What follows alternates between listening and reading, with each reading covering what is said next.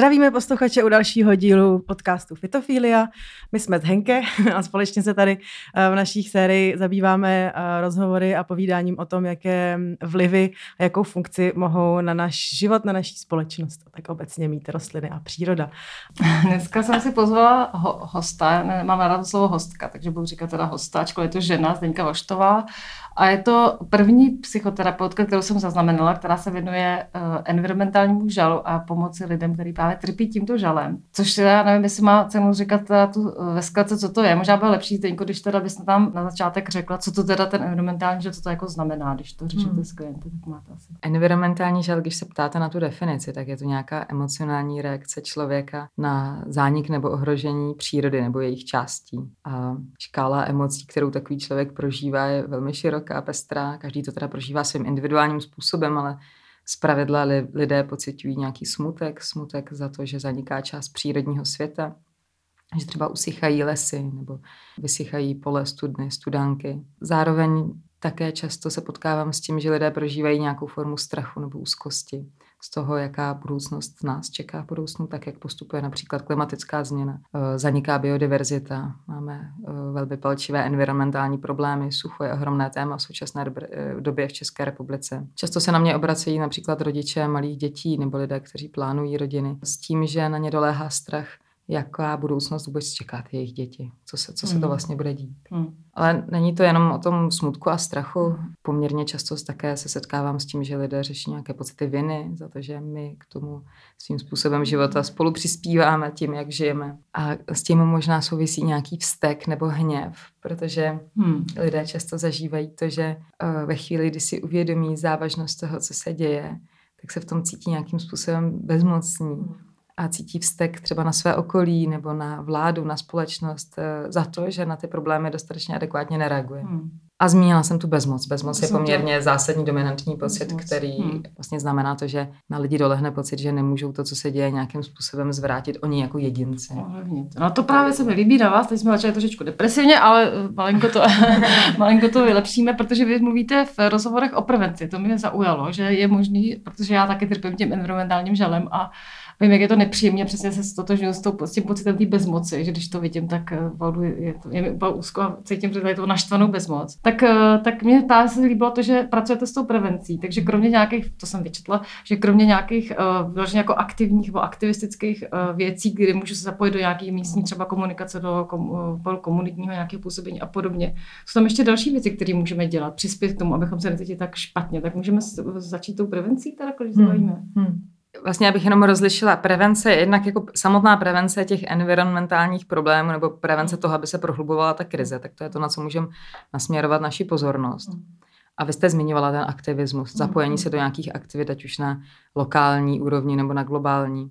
Ale potom mluvíme o té jako prevenci vlastně emocionální, jako jak to dělat, abychom se nenechávali těmi svými pocity úplně zavolit, aby nám nebránili v nějakém jako běžném fungování nebo v prožívání radosti, protože s tím se někdy setkávám, že lidi už jako potom nedokážou pocitovat radost, užívat si vlastně ten život.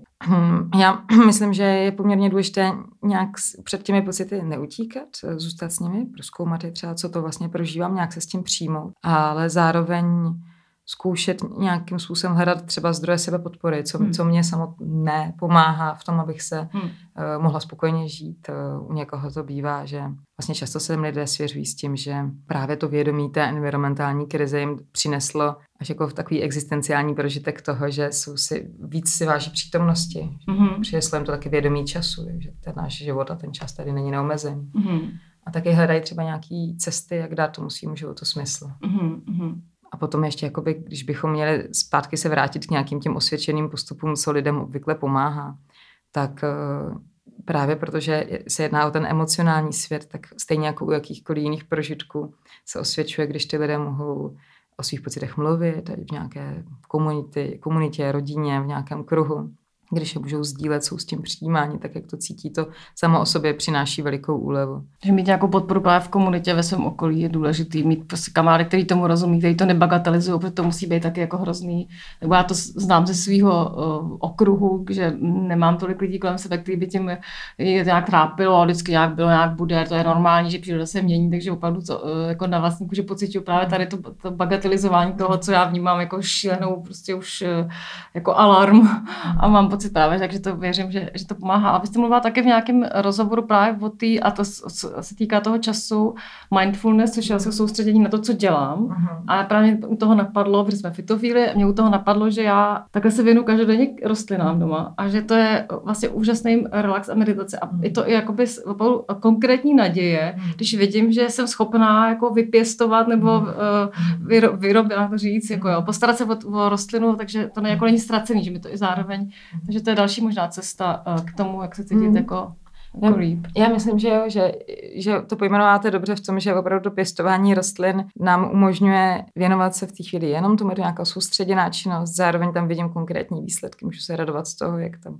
vidím ty kořínky se zapouštět nebo nějaký nový výhonky, že prostě vyrůstají. A plus tam podle mě ještě je tomu ten efekt, že se jedná o tu zeleň v rostlinek, což eh, podle jako mnoha průzkumů vlastně v 70. let má pozitivní vliv na lidskou psychiku. Hmm, hmm. Rostliny nám umožňují nějakým způsobem našemu mozku líp odpočívat, hmm. regenerovat se. Hmm. Zároveň zlepšují naší koncentraci a náš pracovní výkon. Hmm. Hmm. Když vlastně měli být všichni doma, dejme tomu od jakoby přelom března, hmm. duben, tak uh, jsem si všimla, nebo vlastně jsem, jako by mě došlo, že spoustu uh, lidí, se kterými jsem já teda byla v kontaktu pouze jako online nebo hmm. přes, přes telefon, tak vlastně začali mnohem víc zmiňovat jejich potřebu uniknout někam do přírody já jsem třeba docela dost městský člověk a vlastně se dost jako často obklopuju lidma, který smýšlejí podobně, který chodí hodně na koncerty, společenský akce a tak a vlastně tu přírodu jakoby a priori nevyhledávají v tom smyslu, že musí třeba každý víkend být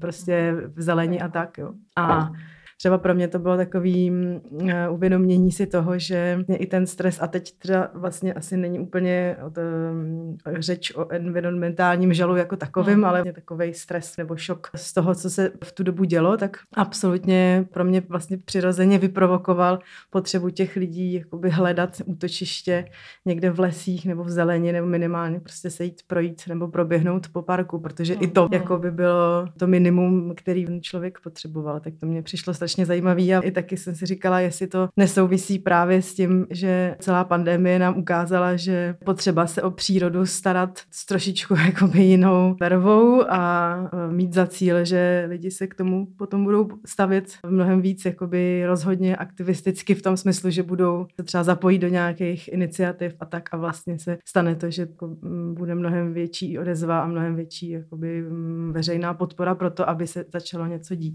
To nahrála na další otázku a to je právě ta otázka toho, že o tom, o tom co se bude dít a jaká je politika, udržování bude v krajině, a už jsem řekla to slovo politika, tak opravdu je to věc, kterou rozhodují politici a jako lidi, korty trpící environmentálním žalem, to znamená lidi, kteří mají blízko k přírodě. Já jsem teda naopak, jsem taky městský člověk, miluji město, ale každý víkend zdrhám jako uh, do, do zeleně. Tak uh, máte nějaký názor nebo dojem nebo mm, pocit, proč, proč ty politici, že to furt, že mi přijde, že už to, jak to řekla Saša, je téma mm. a furt se, ale jako mi přijde nic moc mm. neděje, jako čím mm. to je? Myslím si, že těch důvodů může být celá řada. Jedním z nich může být podle mě to, že pořád ještě tady vlastně není dostatečná poptávka ze strany voličů. Ještě stále se to jako nestalo třeba hlavním volebním tématem. Je otázka, jestli se to třeba po tom letošním suchu, který zdá se bude jako obrovský, nějak nezmění. Hmm. Ale ta klimatická krize je taková trochu zákeřná v tom, že veškeré opatření, kterými bychom museli přijmout, abychom nějakým způsobem zmírnili její dopady a zmírnili to, jak probíhá, hmm. musí být poměrně razantní povahy. A zároveň ty následky těch opatření se projeví až za poměrně dlouhou dobu. A je to tudíž politicky tak trošku jako nevýhodný, protože to hmm. přesahuje prostě jedno volební období, ale ty lidi to vlastně bude volet. A jo, hmm. taky otázka, jestli už ji dostatečně pocitujeme na vlastní kůži natolik, hmm. bychom byli jako my jako společnost ochotní se natolik jako u, u, svým způsobem nějak uskromnit, upozadit, aby, aby politici vlastně skutečně ty opatření přijali a my bychom je nadále volili. Hmm, hmm.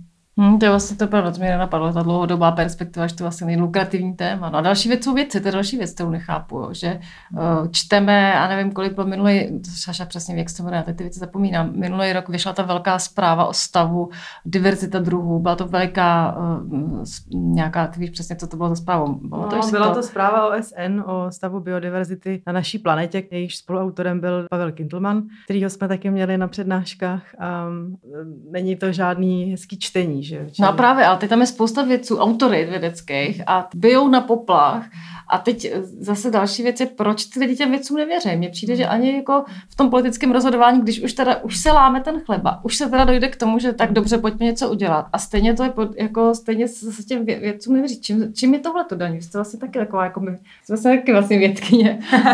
tak za vědkyni se nepovažuji, ale myslím si, že tam můžou hrát roli obrané mechanismy, protože když už mluvím o té klimatické krizi, zániku biodiverzity a dalších jako vlastně zásadních environmentálních problémech, tak oni nás vlastně ohrožují v naší existenci. Je to hmm. ex, jako existenciální ohrožení. A lidi mají podvědomě tendenci jako odvracet zrak před něčím, co je tak moc ohrožující vlastně a na co neexistuje jednoznačné řešení. Čili vlastně, pardon, ty vědecké studie víceméně ten náš environmentální žal jakoby podporují. No, ano. To nepochybně. Já se, často, já se často setkávám s tím, že se na mě obracejí lidi, kteří se tím klimatem zabývají, protože tím, jak jsou s tím eh, tématem v každodenním kontaktu, nemůžou před ním utíct, protože to je jejich práce, tak jednoho dne jako to na ně fakt dolehne emocionálně a je, a je to hrozně těžké to zpracovat, to, ty, ty fakta. Ale většina společnosti nebo velká část společnosti mám za to, že se tomu jako vlastně vyhýbá právě eh, obranými mechanismy, jako jsou popření nebo vytěsnění, hmm, hmm. protože to nás jako chrání. Je to, je to něco, co nám umožňuje nebýt v kontaktu s tím, co je ohrožující, a zároveň je otázka, jestli to vždycky ta nejlepší reakce, protože hmm. tím pádem nemůžeme přijímat ty opatření, které třeba ještě je čas, je jako čas je přijmout, ale pak už třeba bude pozdě. 84% lidí podle jednoho nedávného výzkumu agentury STEM, kteří považují klimatické změny za hrozbu pro naši budoucnost a jakoby jsou si vědomi asi toho, že ty hmm. změny jsou nevratné. Je to takto a to číslo každým rokem roste. Ještě v roce 2018 to bylo, myslím, že 38% lidí, no. potom 2019 52 a hmm. teď je to 85. Takže to roste vlastně skoro exponenciálně. Že uvidíme, jak se to promítne potom do té politické situace, do toho, jak to ty lidi začnou vnímat. Já z toho mám svým způsobem radost, toho rostoucího počtu lidí. Ačkoliv nemám radost toho sucha, to ne. Jasně. No.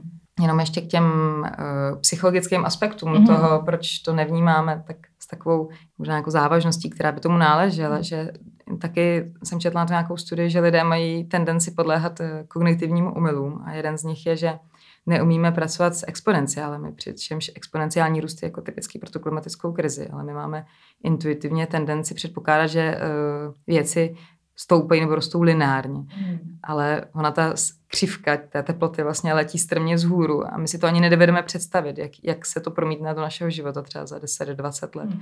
Je to ně, něco mimo naší představivost. A, hmm. a ještě je tam další kognitivní omyl, že nějakým způsobem podvědomě upřednostňujeme normalitu. Myslíme si, že věci se budou dít tak, jak se děly vždycky. A často to i slýchávám z generace mých rodičů a tak, že to je jenom něco, nějaký další jako výmysl, že to už zažili stokrát a že se zase vlastně nic nestane. Ale ty vědci tomu vlastně nedávají za pravdu. Vědci říkají, ne, tohle je jako bezprecedentní v historii lidstva. Zásadním způsobem nás to ohrožuje a je potřeba na to reagovat a reagovat na to hned. Ale my máme jako lidi vlastně tendenci si myslet, že se ty věci budou dít stejným způsobem jako vždycky a ne, je to pro nás těžký přijmout to, že nyní je potřeba přijmout poměrně zásadní opatření, aby ty věci mohly zůstat právě tak, jak jsou teď, Normální. protože jinak nezůstanou normálně. Hmm. No a to souvisí asi s tou odvahou, o které jste taky mluvila i před chvilkou, i jinde. A to je právě ta odvaha uvědomit si tu opravdu děsivou, děsivý vyhlídky, které teda čekají naše děti a jak se, jak se tomuhle dá jako nějak na to se já nevím, připravit? Co můžu udělat já, kdybych si dokázala takhle jako reálně nahlížet a zároveň žít uh, normální život ve smyslu nehroutit se uh, z toho, co se děje? Máte nějakou asi univerzálnější radu? to je pro mě těžký rozdávat mm. univerzální mm. rady. Ale mám za to, že že jako není nutný se tomu vyhýbat a nějak předtím utíkat do konzumu a do nějakých jiných jako požitků, že se můžeme zkusit a řada lidí to dělá, jako podívat té realitě do očí a nějakým způsobem si v tom najít nějakou jako svoji jedinečnou cestu. A moc hezky o tom mluví třeba psycholog eh, Viktor Frankl, který si prošel koncentračními tábory, zažil si velmi těžké věci a následně o tom napsal knihy a založil celý psychoterapeutický směr logoterapii. A ten mluví o tom, že v každý, ať už nás potká v životě cokoliv, byť sebe více těžkého, tragického, tak v tom viděl nějaký prostor pro tvorbu smyslu, že to, co je důležité, je ta nějaká vůle žít a vůle hledat smysl, že vždycky máme vlastně prostor na to reagovat, je to, na to, co nás potká, že v tom je jakoby nějaká svoboda.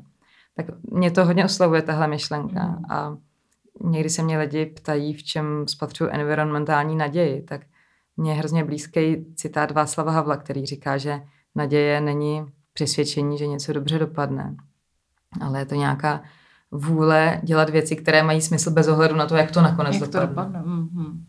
Tak to hezky vzpomínáme i Václava, že jo? No, ještě mě napadlo, když jste mluvila o tom, ten Henke, čím se zabývá, mluvila jste o té Brazílii, je to tak? Nebo o Bolívii, ale v podstatě... Bolívii. Hmm. Že, že je to právě hrozně zajímavý, jakým způsobem přistupují ty jejich domorodí komunity v Brazílii třeba vůbec k psychickým onemocněním nebo nějakým potížím člověka. Že my jako západní společnost máme, no obecně jako západní moderní psychologie, má tendenci vnímat psychické potíže člověka jako nějakou jejich individuální, vidět za ní nějakou individuální patologii. Snažíme se vlastně toho člověka vyléčit, nějak jako opravit a vrátit zpátky do toho světa, o kterém se nějak tváříme, že je jako správný, že ten je, ten je ten normální a ten člověk vlastně není normální, když jako cítí třeba environmentální žel. Ale to, to, co já se jako domnívám, že ten environmentální žel je vlastně jako zdravá reakce člověka na to, co se děje a e, v tom mi jsou blízký i myšlenky právě brazilských domorodých komunit, kdy podle jednoho neurovědce Eduarda Schenberga, který je zkoumá, tak říká, že oni pojímají nemoc vždycky jako nějakou zprávu o stavu celého společenství. Mm. Když tam někdo onemocní v té komunitě, tak eh, vnímají jako důležitý se tomu věnovat jakoby v celé té komunitě a ne ho někde jako tam individuálně léčit, protože zpravidla ta nemoc má hlubší příčiny, které přesahují toho jednotlivce. A Eh, když jeden člověk něco prožívá, tak to zpravidla začíná později postihovat jako i ostatní členy toho společenství. Hmm, hmm, hmm. A myslím si, že to je přesně ten případ toho environmentálního žalu, protože ještě před těmi desítkami let bylo pár vědců, třeba biologů, kteří už na ty problémy upozorňovali a mluvili o těch svých pocitech, jako smutku, frustrace, vzteku ale postupně těch lidí přibývá a je to, já to tady zažívám v České republice, že se na mě jako vlastně obrací čím dál tím větší množství lidí.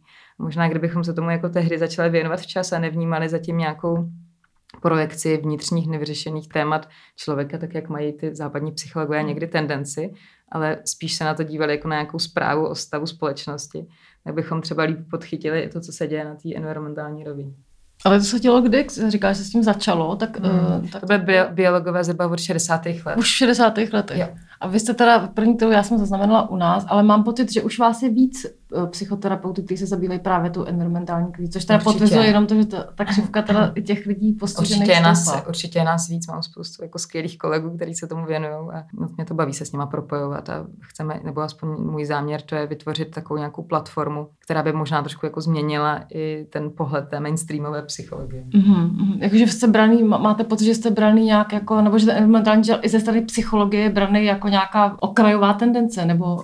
Tak například na univerzitách v psychologii se vlastně nejsou žádné předměty, které by se věnovaly environmentálním tématům hmm. nebo které by se věnovaly tomu, jaký vliv má to, co se děje v přírodním prostředí na prostředí psychiku na člověka. člověka. Ale já jsem se setkala s tím, že třeba jsem chtěla publikovat jeden svůj text o environmentálním žalu na jednom českém psychologickém portále, vlastně největším českém psychologickém hmm. portálu a ten šéf rektor mi odpověděl, že nevidí důvod, proč by o tom měli psát, protože je životní prostředí jenom objekt a že to, co ti lidé prožívají, je jenom nějaká projekce. No, tak to je smutný teda. A také dobře, že jste vy, že jste... Ale zároveň chci říct, že tady vidím ten vzrůstající zájem, že třeba studenti psychologických oborů. Pořádali loni konferenci mm-hmm. a ta už vlastně se uh, přímo jmenovala Lidé ve světě a svět v lidech mm-hmm. a zabývala, zabývala se, nebo ty témata tam se zabývaly environmentálními aspekty. Mm-hmm. A nebo zrovna tenhle týden vyšel na katedře psychologie Univerzity Karlovy časopis Počítek, kde byl právě text o environmentálním žalu, rozhovor se mnou a i také text obecně o tom, jak vznikla nějaká platforma, která se jmenuje Green Dog. Eh, je to platforma mladých psychologů, kteří se snaží nějakým způsobem angažovat a zkoumat, jak lépe zapojit, nebo jak využít psychologii k tomu, aby mohli zapojit lidi do řešení environmentálních mm-hmm. otázek. Mm-hmm. No mě teda zapojí to k tomu dvě věci, že to úplně vlastně může změnit paradigma vůbec učení té psychologie. To mi přijde jako fantasticky, že tak konečně si všimneme toho, že nejsme izolovaní jedinci ve váku. A takže to je skvělý. Ale i to, že takhle se uh, díky tomu z dalších a dalších oborů se připojují lidi, kteří vnímají, že ten, že ten environmentální krize že probíhá, že to opravdu je reál. Takže je vlastně naděje z toho, co říkáte. Ve vší té beznaději cítím jako velkou naději, že se něco začne vracet k lepšímu. Takže vlastně je to tak. Mám z toho dobrý pocit. No, celý to téma vlastně ekologie a uh, životního prostředí je prostě dost spolitizovaný a vždycky bylo. Samozřejmě Greta jako stělesněním pro spoustu lidí jakoby totálního zla a, hmm. a hysterie, což já si třeba nemyslím, ale Naopak si myslím, že to je stělesnění vlastně té generace, která tak uh, prostě přijde jakoby po nás. Vlastně na jednu stranu bych chtěla se jako dostat do jejich kůže a zjistit, jak oni celou tady tu záležitost berou, jak se k tomu staví s taky trošičkou naděje, že vlastně ta generace po nás už bude mnohem více rozhodnější právě v těch uh, čidech. Hmm. A zároveň vlastně asi nechci být v jejich kůži, protože uh, Bůh ví, co nás jako tady čeká. No. Když mluvíš o gradě, tak mě ještě napadla jedna věc, kterou jsem se dočetla někde, když jsem se připravovala na rozhovor s váma. A to bylo uh, skupina Ženy 365, mimochodem velmi zajímavá uh, skupina, měli bychom pokračovat v nějakém jako napojení na ně, protože mi to přijde skvělé, co dělají.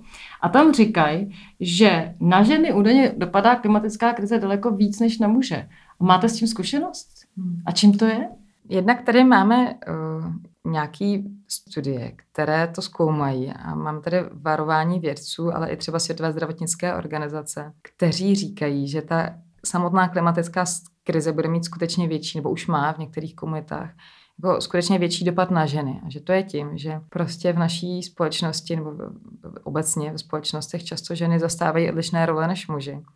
A jako jakákoliv jiná krize, a ono se to v podstatě ukazuje i teďka při té koronavirové krizi, vždycky vlastně se akorát prohlubují už existující nerovnosti, protože ženy třeba jsou v roli někoho, kdo pečuje o někoho. A najednou, jestliže třeba přijde ekonomická krize, tak uh, se to na, ně, na nich ještě více podepíše, sníží se příjmy. Nebo četla jsem třeba nějaký příklad z Afriky, že jestliže to jsou ženy, které chodí někam pro vodu a najednou budou muset chodit ještě mnohem dál, tak to jsou zase oni, kdo ponesou tu zátěž. Hmm, hmm. Až bychom se vrátili k těm českým podmínkám, tak četla jsem moc velmi, velmi zajímavý rozhovor se socioložkou Evou Richter. Hmm. A ta říkala, že se tohle pravděpodobně projeví i v Čes, Čes, Čechách a to tím, že vlastně jestliže přijde ekonomická krize, tak to budou zase třeba ty matky samoživitelky, které to vlastně odnesou. Hmm, hmm. Když bychom se ještě vrátili k environmentálnímu žalu, tak jestli to nějakým způsobem ženy prožívají víc. Z mý zkušenosti to prožívají i muži, takže já bych tady nerada používala úplně nějaký hmm, genderový stereotypy, ale je pravda, že se na mě obrací trochu víc žen hmm, než mužů. Hmm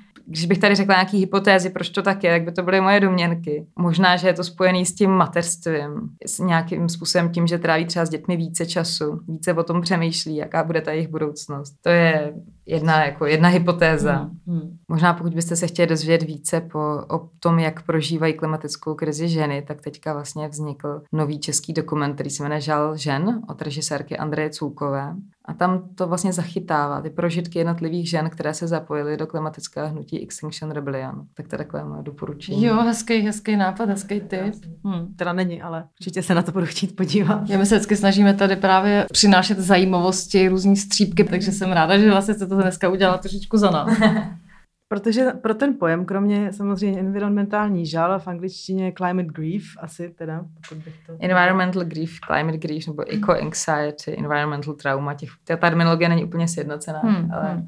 Pak tady ještě máme termín solastalgie. Hmm. Solastalgie je pojem, který uh, zavedl, přinesl světu australský environmentální filozof Glenn Albrecht a označuje takový jako stesk po domově, zatímco jste stále doma. Ten vztek po domově, zatímco jste stále doma, vzniká právě proměnou té krajiny, proměnou ekosystému. Velmi dobře to zdokumentovala například studie, která zkoumala kanadské inuity, kteří tam zažívají jak s těmi te, stoupajícími teplotami, hmm. jim tam zaniká to jejich tradiční vlastně sněhy z cestu a z ledu, kterými byly vždycky obklopeny, jezdili tam tudy na lov a najednou už ani třeba nemůžou, protože ty cesty a ty saně už tam vlastně ani nefungují. Hmm. Někdy se s tím setkávám i v českém prostředí, že lidi jezdili třeba celý život někam na chalupu a najednou jim tam pokáceli les, který tam měli, do kterého si každý rok chodili na borůvky a na houby a on tam najednou není, je tam z toho jenom pasek. Hmm.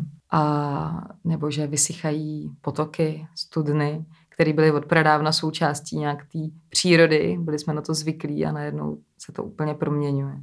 Hmm. Takže to je ten pojem solastalgie. Když bychom um, měli předat nějaký poselství a možná pozitivní, respektive nějaký poselství, uh, který by v sobě neslo i trochu naděje, dalo by se vybrat z toho něco, abychom Můžeme um, nekončit také depresivně, chce se, že protože já teď tady už vzdycháme, teď představujeme ty vyschlý koryta, tak, taky mě napadlo, že není dobrý takhle úplně se loučit, takže taky uh, bych uh, předestřela něco jako takového nadějnějšího.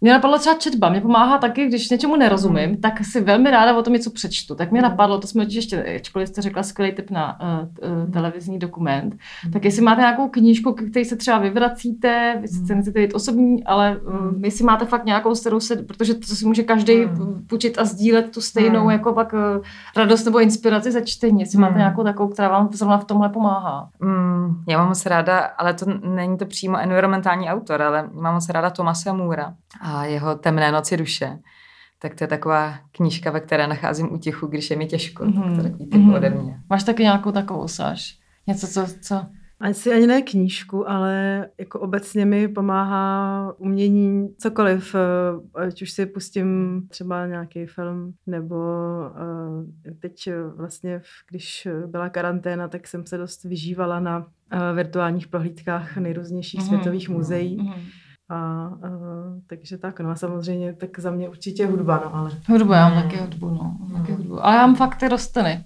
Já opravdu mám, teď se mi podařilo, měla jsem zebrinu, kterou jsem zachraňovala právě z Henke, poslední ten jeden stonek s tím listem, jsem tam klepala celou zimu a já jsem kolem něj poskakovala teď na jaře, eh, rostl nový jeden velký list a úplně malinkatý lístek a to je taková vždycky radost. Přesně si říkám, že ta půda furt plodí, mm. jakože že, že zůstávám, jakože tohle mi vlastně dává strašnou naději právě na ty rostliny. No.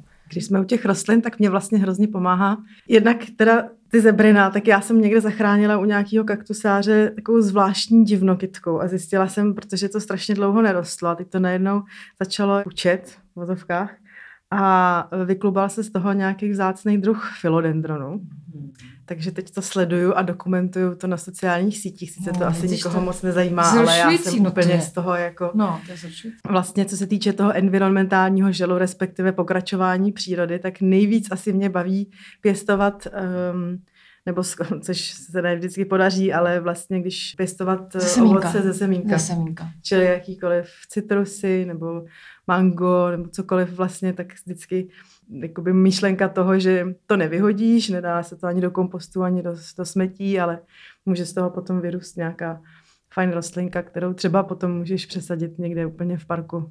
Mě ještě k tomu tak napadl to. film, který jsem viděla taky velmi inspirativní. Bylo to teda, bylo to v Ponrepu a ten film musím dohledat a napíšu to někam do linku pod, eh, pod podcast jako doplňkovou informaci, protože to mi to napadlo teď a nevím, co to bylo. Ale byl to o člověk, dokumentární film o člověku, který je někde v Německu uh, opravdu v takovém nehostinném prostředí, někde u benzínky, taky byl nehezký eh, prostředí. A on sbírá semena kytek, které tam rostou, takový ty náletový levely, které jsou teda dost často nádherný. A on je má rozstříděný a on chodí a ty semena znovu jako zasívá. Takže on opravdu jako v té nehostinné pustině dělá jako louky. To bylo tak hezké, on má, no krásný. Já musím najít ten název, ještě vám to třeba pošlu a pro posluchače pošlu odkaz uh, do, do uh, Perexu, protože to opravdu je taky taková eh, pozitivní věc, že každý vlastně může uh, s nějakým blbým semínkem, teda, když to řeknu, tak přispět tak k tomu, aby jsme ten environmentální žel všech nás byl o něco, o něco malinko menší. Já myslím, že to asi, eh, jsme si asi toho řekli docela dost. To je krásný, na, na závěr. Jo, Saša se dojela. Už se cítím o trošičku líp, ale chvilku se ještě neotevře zprávy. To jsme, to jsme chtěli, aby jsme se cítili všichni líp. Tak moc děkujeme, Zdeňci, že, že přišla se s nám povídat. A Děkuji za pozvání. Eh, rádi jsme vás tady měli a uh, uslyšíme se příště. Tak ahoj. Ahoj.